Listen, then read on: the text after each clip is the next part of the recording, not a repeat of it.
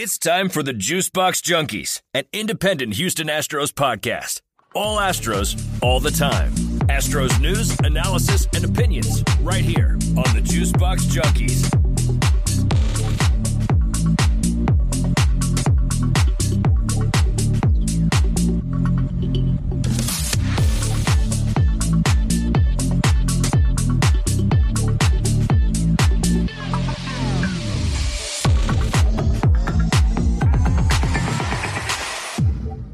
Episode 8 of the Juice Box Junkies is live, or we're live. You won't be when you hear this.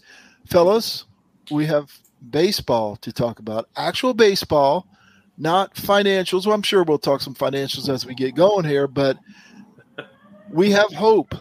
Our long, cold winter is over.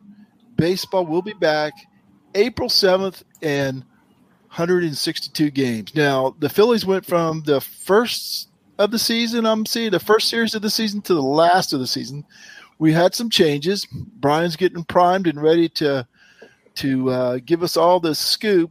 But Brian Dunleavy from Virginia, Matt Kunkel, I believe you are in Dallas. Is that right? Dallas right now. Nailed it. And Christian, I'm just guessing Seattle. You're always somewhere else. Where are you at today? I'm in Seattle today. All right, all right. The one and only Astros fan in Seattle. Do you know any other Astro fans in Seattle? I do. We got a couple of us up here. Cool. A couple of my people from Astros Twitter. Shout out to you guys. But yeah, might all be right.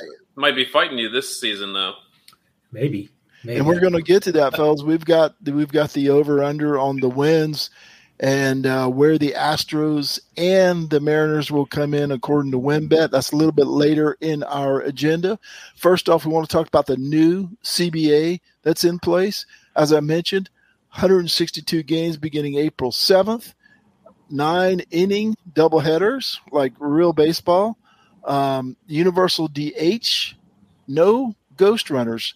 Um, in extra innings, though I heard a rumor they may still work around that somehow, which would make me and my boy both very unhappy. But I posted a article in our Slack channel yesterday that had some other interesting takes with this new CBA. No game 163 if there's a tie. There's a formula that will work that out. So they want to play game 163. I'm older than you guys. It's one of my first memories of baseball, of Major League Baseball, the Yankees and Red Sox and Carlton. Was it Carlton? No, Bucky Dent. I'm sorry. I've got my home runs down the left field line messed up. Bucky Dent. Uh, yeah, that's Carlton Fisk. Bucky Dent was just running around the bases. Uh, so no one, no game 163. Increased minimum salaries, not just for major leaguers, but for minor leaguers. Um, 12 team playoffs, of course, that we've talked about. There's new draft order. There's a range, a, a few days range for the trade deadlines for those weird years where it like falls on a Saturday and everybody's playing and they don't want the players to get traded in the middle of a game. Uh, there's limits on options and waivers. Apparently, a couple of guys got waived back and forth between two teams like four times in a year or something, which is interesting. I don't know. And of course, they're still going to negotiate the international draft, and we'll see if they come to an agreement on that.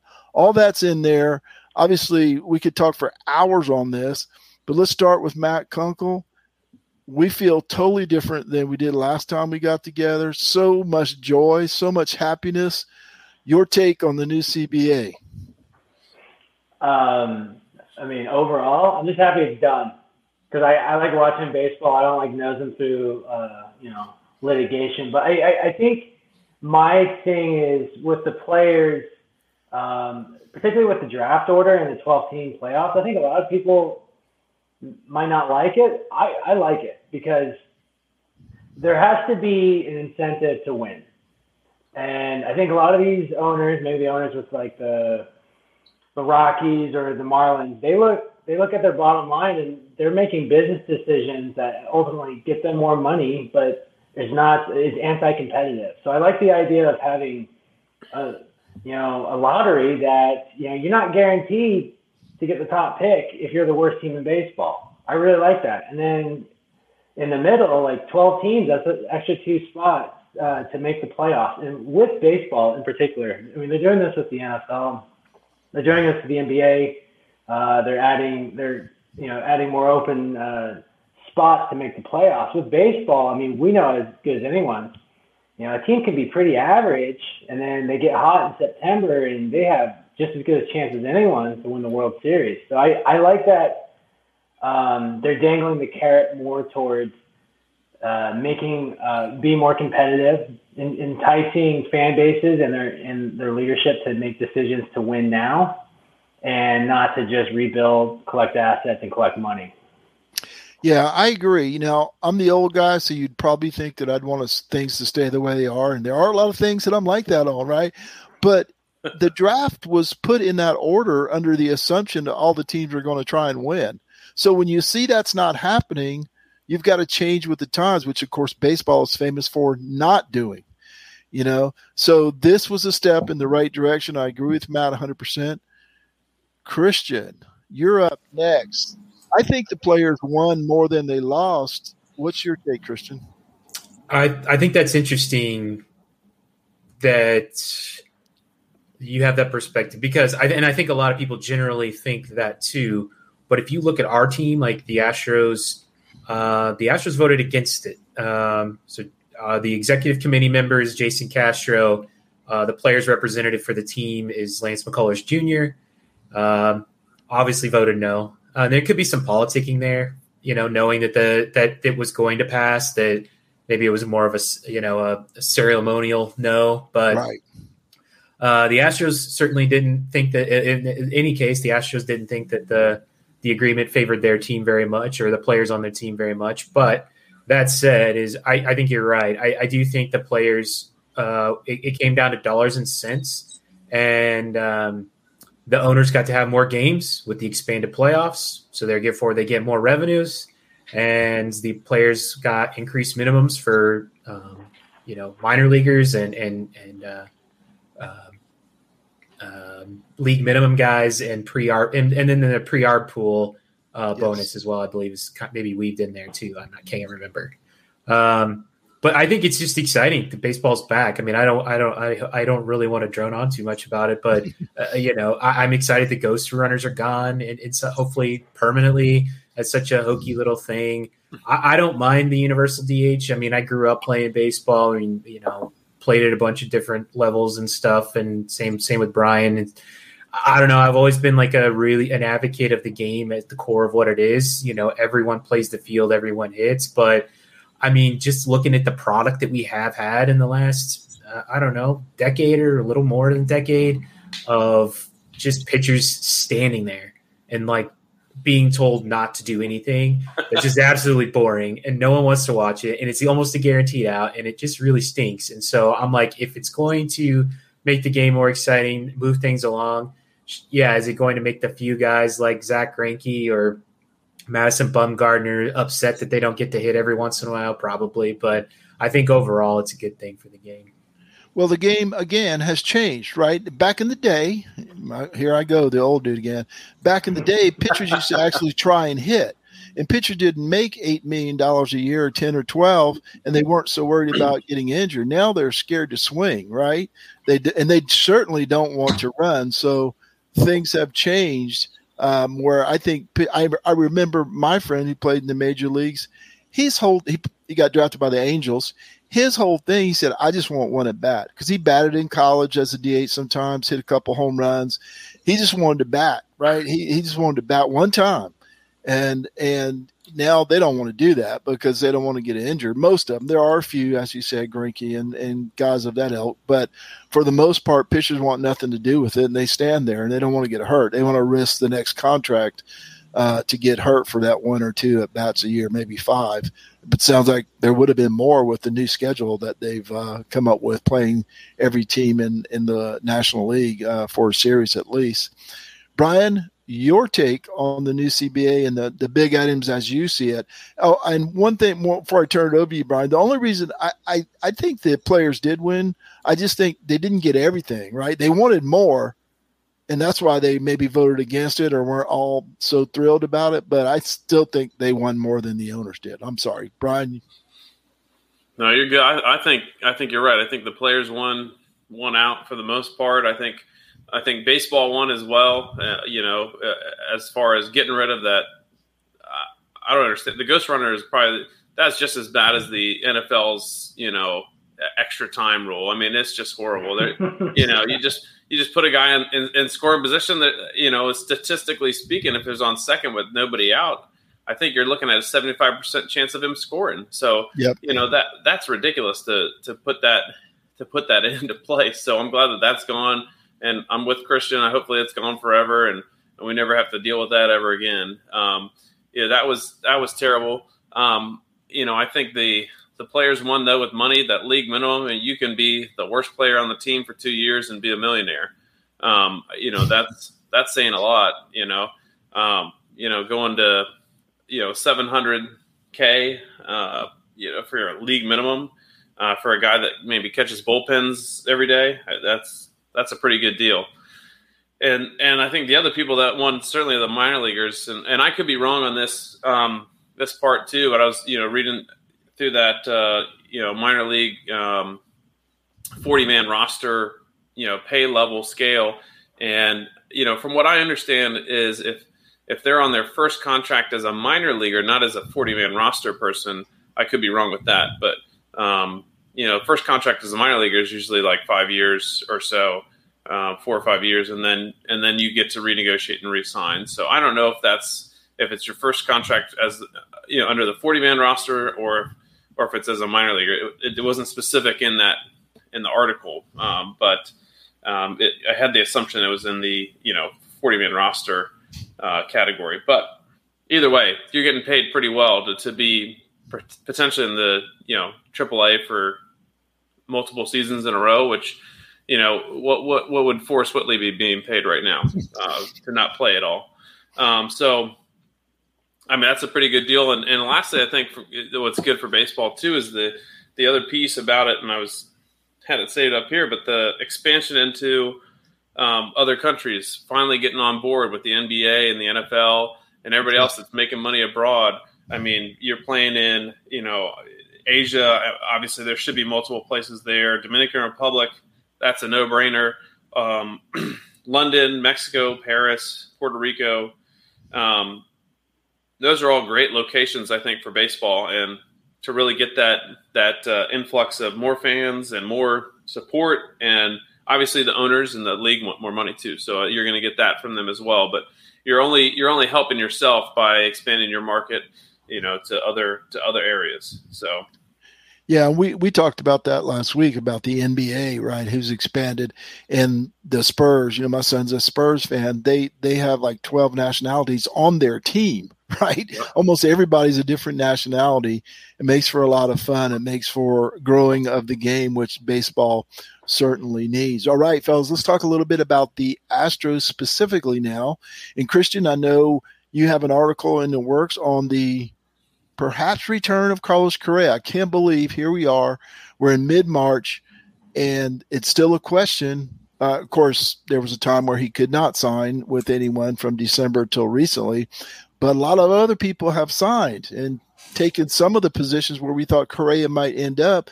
The Astros are making another offer to Correa. Where do we stand with Carlos Correa as of today?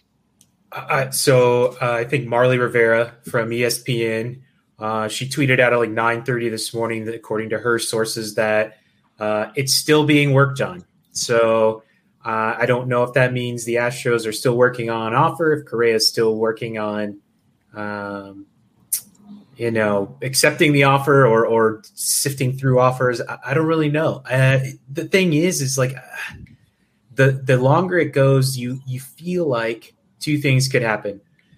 Either the Astros are in the best position to re-sign Correa at a deal that's more favorable to the team, or some team is going to get mad desperate that they're getting left out of all these trades and all these big signings. I think the Cubs just signed a Seiya Suzuki uh, and to one of the, the, largest deal for a for second largest deal for a Japanese player ever. Uh, you know, the Mariners, who we'll talk about here in a little bit, are making some trades from some all stars, still in the mix, believe it or not, for a big name free agent. Uh, and then we just got teams like Detroit and that are going to be looking to add a star and add a piece. So I, I, think as time moves along, I could see it going both ways. Like a team getting super desperate and being like, screw it. We're going to give him the you know give him what he wants, and we're going to crack and and give what give the money to Boras." Uh, or Scott Boras. And then the other side, I could see where you know as times moves along, maybe the deals aren't coming in, and the Astros are are offer are willing to come a little further beyond their comfort zone. They're still not going to give them ten years, but maybe something like six six years for thirty eight million a year or something crazy. But I don't know. I I I don't think we know any more than what we knew then, other than I think TMZ reported he sold his house. So I mean that's about it. So. Well, he'd be able to afford a new one. Uh, I think so, regardless. Uh, but yeah, I mean, I, I, think it's it's it's going to be interesting uh, how this is going to play out. I think it's a oh man, it's like such a crazy time to like try to negotiate. Just like the, everything is bunched up in this last few weeks before the season starts, and so that's that's a great point. He would have had four months, I guess. That you know, or actually lost ninety nine days of the off season. So yeah, Wow, that's a good point. The other thing I thought about, and Matt, I'm going to come to you next. But the other thing I thought about, what if you're Jeremy Pena? You're either going to be the starting shortstop for the AL West favorites, or you're playing in Topeka with Sugarland or wherever with Sugarland, right? His his career's in flux too, right? It is. It's got to be weird to be Jeremy Pena right now and Carlos Correa, but Carlos is going to get paid by somebody some amount. Jeremy Pena's major league career is on the line. Matt, what's your take on the Correa situation as it stands?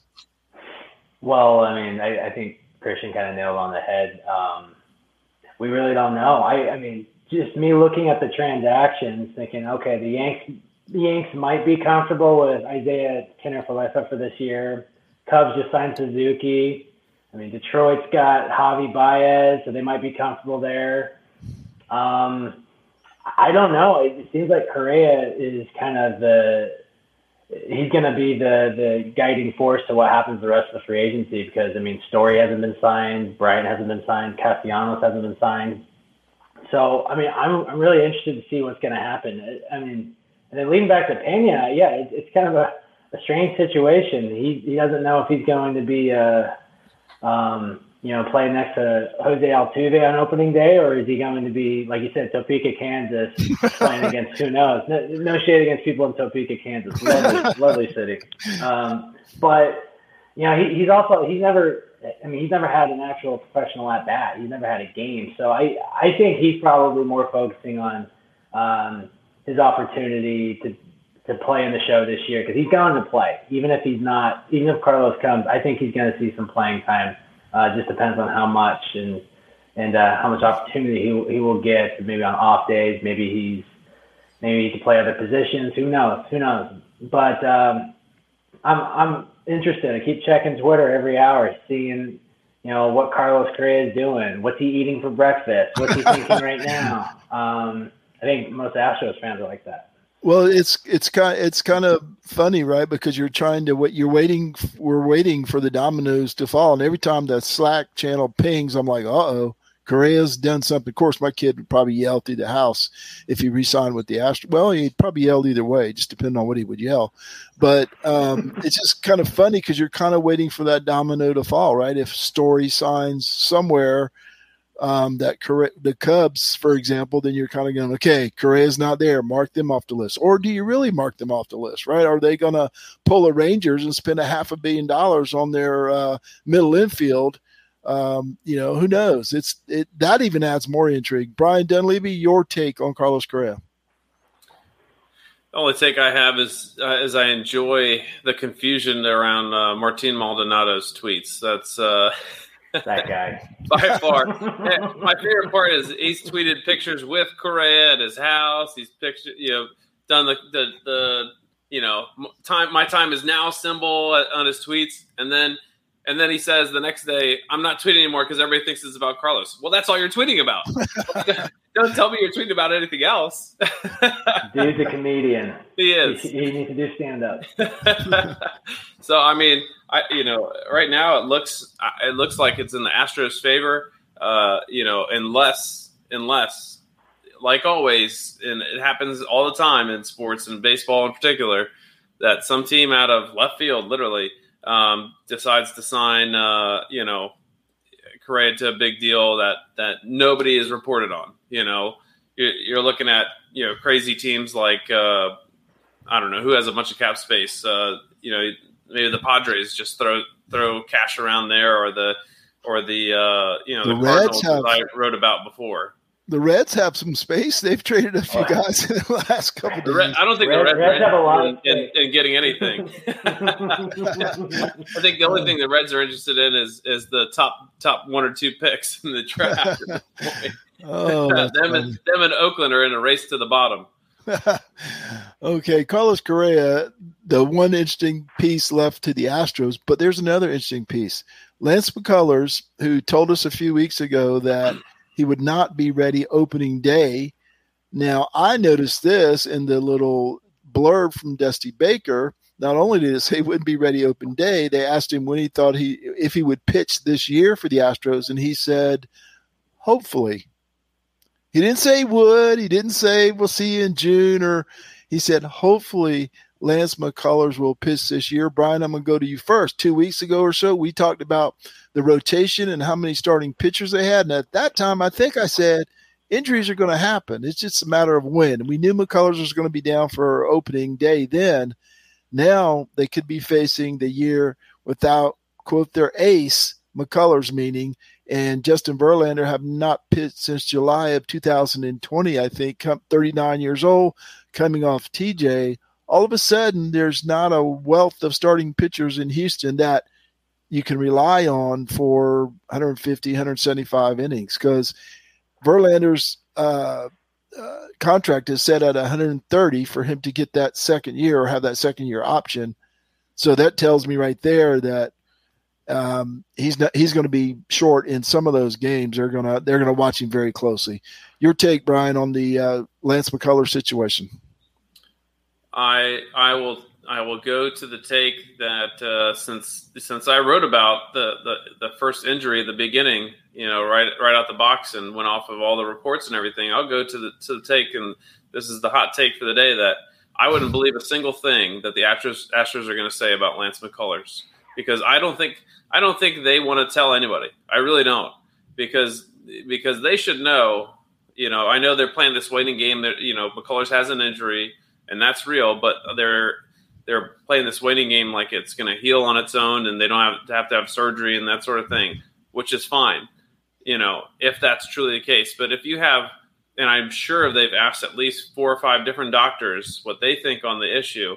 If, if all of them are saying, or the majority of them are saying, you need to have surgery, and it's going to be a year of uh, you know rehab for for whatever case it is, I don't think they're going to say that. I think they're just going to be you know, kind of, you know, nonchalant like they've been the whole time, saying, "Well, you know, maybe he'll pitch, maybe he won't. I'm not sure."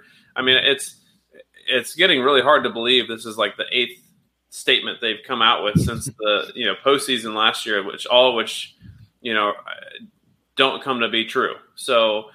I my opinion is I don't believe a single thing the Astros are saying about McCullers' injury. I know McCullers wants to play, but I don't think the Astros are going to make any really definitive statement until he is either coming back, you know, and he's on and he's he's in the minor league system or or he's out for the year. That those are the only two statements I'll believe. And basically, McCullers in one of his statements basically admitted that, right? He said, you know, we said uh, maybe we could pitch and you know continue to pitch in the postseason or rest. Maybe I could pitch in the World Series, but the way I interpreted his body language was that was never going to happen. Obviously, here we are six months later almost, and he still can't pitch and he needs rehab. So, Matt Kunkel, your take on Lance McCullers' situation? Not good.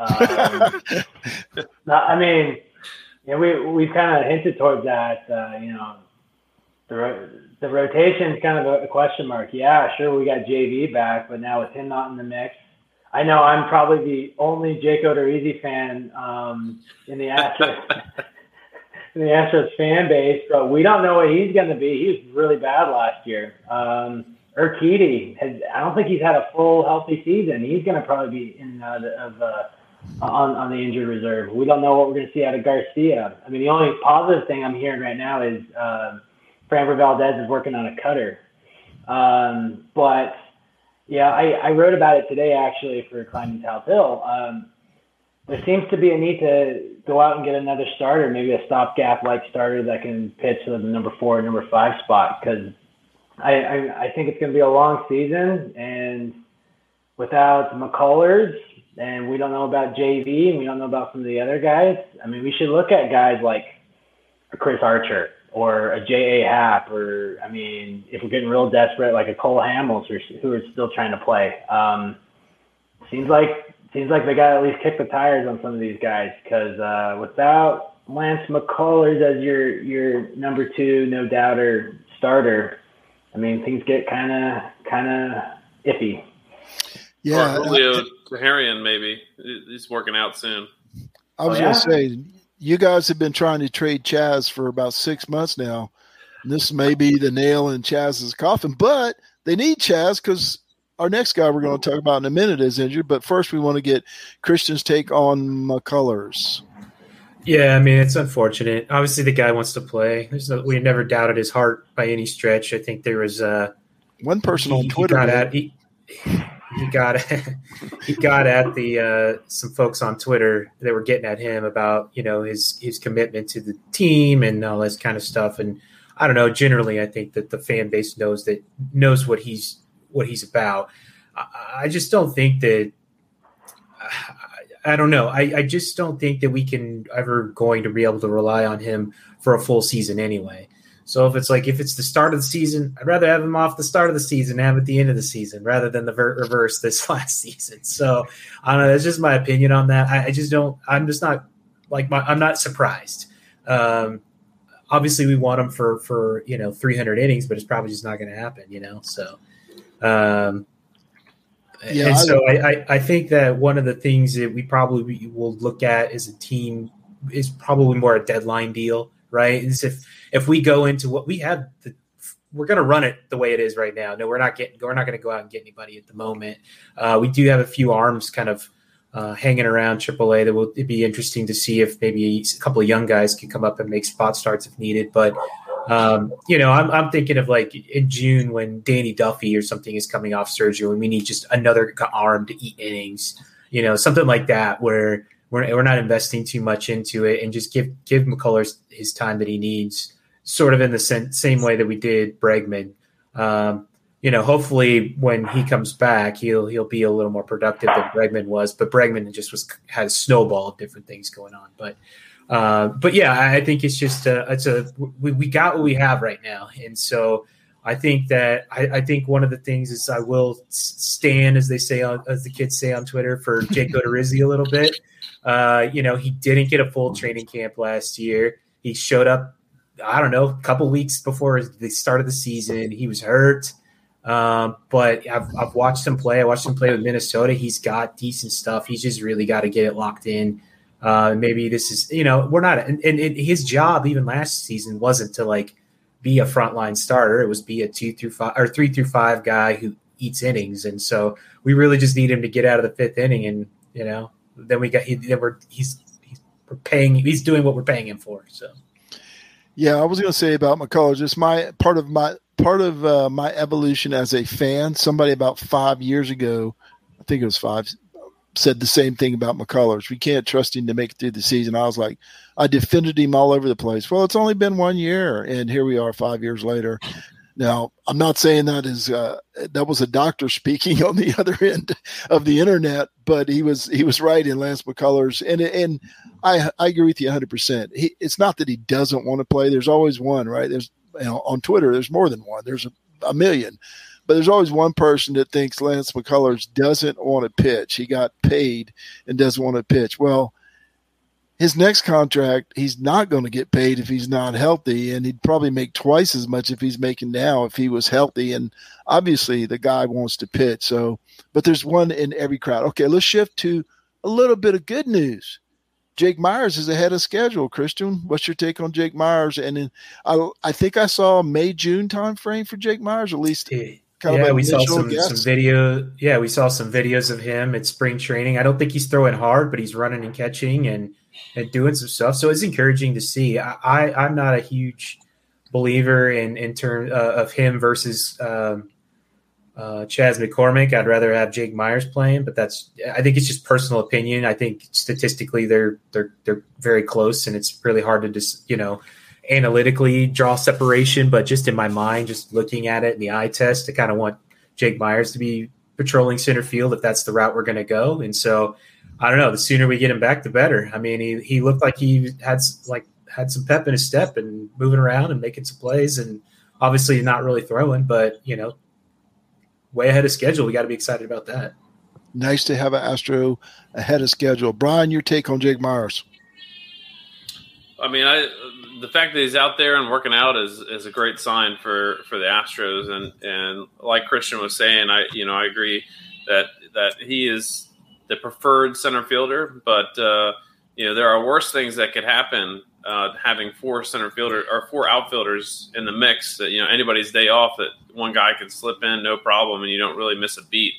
Um, I think that's that's a great thing to have, and I think other teams would would love to have that luxury and uh, you know go go forth from there. And, and and just to bring up too, and I and I hate to to go from positive to negative, but you know in the in the same realm you know, we talk about McCullers, and, and I think you know it's his his massive use of curveballs that that hurts him in the long run for his arm. But the other the other thing that we have to remember and look at is Yordan Alvarez also has a history of, of getting injured. So if if he goes down, at least you know if you have McCormick and Meyers, at least you have somebody that can be serviceable in that DH role a little bit. And You you certainly lose a lot of power, but uh, but you you have a, a regular major leaguer stepping in there, and that could be something that that we come into contact with on a regular basis too. So. Um, you never know what's going to happen with, with either of those guys, but on the offensive side of the ball, you know, Yordan's a, also a big question mark. Yeah, I picture Yordan as a DH who can occasionally play left. That's that's how I see it. I don't want him trying to play 140 games in left field, even though he's serviceable out there for the most part. Matt Kunkel, your take on Jake Meyers ahead of schedule? Uh, that's you know, like I said, not good. This is that's that news is really good uh, to hear that he's back on schedule. I, I, I mean, I don't know how the front office ranks these outfielders, but I would assume, I would assume that their power rankings on the players that they have would be Jake Meyers one, probably Chas McCormick two, Jose Siri three, with probably Jose Siri maybe jumping ahead of them, uh, ahead of McCormick uh, with his energy and his ability to run the bases. I, you know, I I'm excited about Jake Meyers. Um, I still don't know where he came from last year. He was just some random call up that just was hitting like peak Torii Hunter for a month. I, I, I had no idea who he was, but you know, I, I I like him. I'm interested to see once he's back how he adjusts to um, other teams adjusting to him. You know, now they have tape on you know pitches that he right. likes, pitches that he doesn't like. He we saw he tailed off just a bit in September, so let's yes. see how he approaches. But it's I'm, I'm glad that he sounds like he's going to be back by June, and we can see a lot of at bats from him, and hopefully he can you know find that find that fire that he had last year. Yeah, I don't think Chas Meyers is going to the Chas McCormick, Chaz Myers. I mixed the two. Maybe they we, will. We can call that. Chas, Chas I don't think Chaz Siri. McCormick is going. Chas Siri McCormick. There you go. I don't think Chas McCormick is going to the Hall of Fame. My point on Chas McCormick is he plays all three positions and he plays them very well. And that's not only by metrics, that's from the eyeball test too. And nobody's giving you more effort than Chas McCormick. Now, maybe that's because he's trying to stay in the major leagues, but who cares? He's giving you the effort, and that's that's my big thing. And we talked earlier a little bit, fellas, about um, the Astros. They are what they are. I think Christian mentioned that a minute ago. That this is who they're going to roll with. They had a couple of uh, nondescript signings, really. Niko Goodrum to a one-year contract. They designated uh, Jairo Solis for assignment. The guy hadn't pitched in 2018, so I think that's a good choice to designate for assignment. I'm just kind of wondering what he was doing on the 40 man um, uh, so who knows? Then they signed Lewis Brinson to a minor league deal. Not much really to talk about there. Just uh, kind of some contingency plans in case things don't work out the way they intend. Now, today we in our Slack channel we talked about the win totals for the AL West. I'm going to write an article on this in the coming days, but Astros were signed 92 wins, the Mariners 86 and a half, The Angels 84 and a half. The Rangers with their half a billion dollar infield and and more since they signed those guys, 73 wins. And the Athletics, who I think at last they sold somebody's mother or traded her away, uh, 72 and a half for the Athletics. So Rangers got a little bump from their 100 loss season, but in the Astro, I mean, excuse me, the Athletics obviously went down. But every every one of you, I think, reacted to the Astros and the 92 win uh, over under for the Astros. And uh, right now, I put a uh, poll up on Twitter. We've got 80 votes, and 80% says they'll take the over, 7% take the under, 13% think they nailed it. Now, that's Astro fans. So take that with a grain of salt. Most of those fans are Astro fans, but 80% will take the over. Christian, let's start with you. Your thoughts on 92 wins for the Astros? I mean, we're we're essentially, I don't know, we're what 90 some games 90 was it 95 last season yeah 95 mm-hmm. and we're running it back i mean i, I guess it's i guess that you could is correa th- worth three wins I, I guess wins above replacement. He sure is, but um, but I think with with uh, Verlander back and the depth that we have at, at starting pitching throughout the entire season, obviously we just talked about worst case scenario that McCullers wouldn't come back, but that's not really how these work. Um, You know, this they're they're they they set the line to try to agitate both sides, right? Both sides, so. Yeah uh, so I could see, I, I, I can't see a situation unless there's something catastrophic where we don't win at least 90, 95 games again. Uh, Bregman's going to be back. He's going to be productive. Um, you know, we our lineup isn't really changed a whole lot.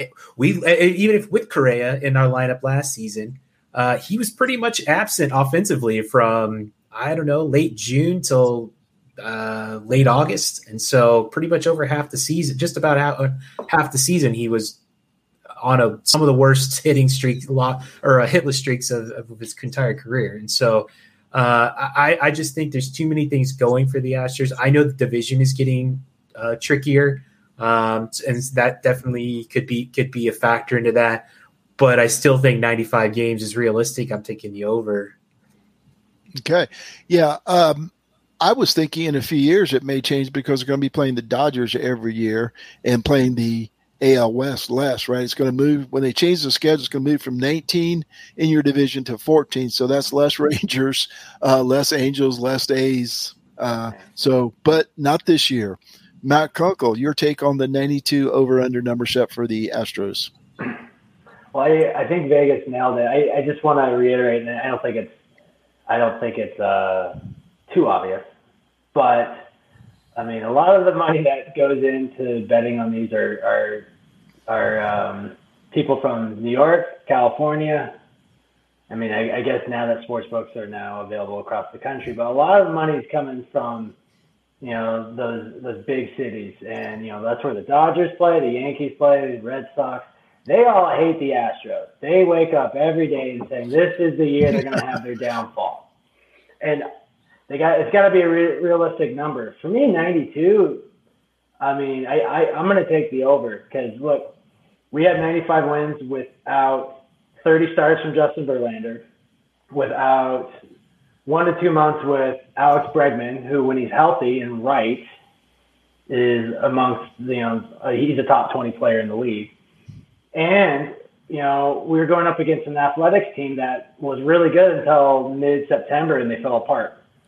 And now we're going to be playing what you know the, the Las Vegas Athletics, the, their AAA affiliate for the year. So I mean, I, I, and then obviously you know we, we get to play the Rangers. We played pretty poor against the Rangers. I went to a game out of Globe Life, and the Astros looked terrible. I don't think they're going to lose. I don't think they're going to get swept by the Rangers twice. Um, so I mean, if we're just kind of if we're counting wins, I I I lean towards the over. Obviously, I I lean towards the over still uh, without McCullers. I think that's pretty pretty spot on. All right. Yeah, as Christian nailed it, right? They're they're trying to set this number not necessarily where they think the Astros will be, but where both sides will bet it, right? Astro fans, like we're sounding right here, everybody's going 92 that's great and on the other end they're going oh there's no mccullers they're not going to have correa so it sounds like they did a pretty good job. And of course this will fluctuate as matt said depending on where the money flows and how much flows. Brian dunleavy you got the last word on 92 over and under though i did just get a response on twitter that said 102 and 103 102 or 103 that would be nice. Uh, I, you know, I, I think that there's there's only one way that's going to happen, and I think I think we do get 100 wins if McCullers is only out, you know, for a month, and if Correa resigns. If if neither of those happen, then I think we're in we're in the 90s, and and if both of those are, are really bad, if, for example, if we don't sign Correa and McCullers is out for half of a season, I think uh, I think we're in the 80s, and I think the Mariners are above us. I think they they they get first place, you know. And and I'll uh, and I'll even throw this other caveat. I, I know I know Vegas isn't listening right now, you know, but uh, if Niko Goodrum or or Lewis uh, Brinson play a, a, game in the in the major leagues, then we are under 90 wins. I will mm. I will say that. I, I, I don't I don't think those two you know, unless they're just filling in as a as a as a backup, you know, because on somebody's right. day off, if they're starting in, as a regular starter, I, there's no way we're getting 90 wins either of those guys.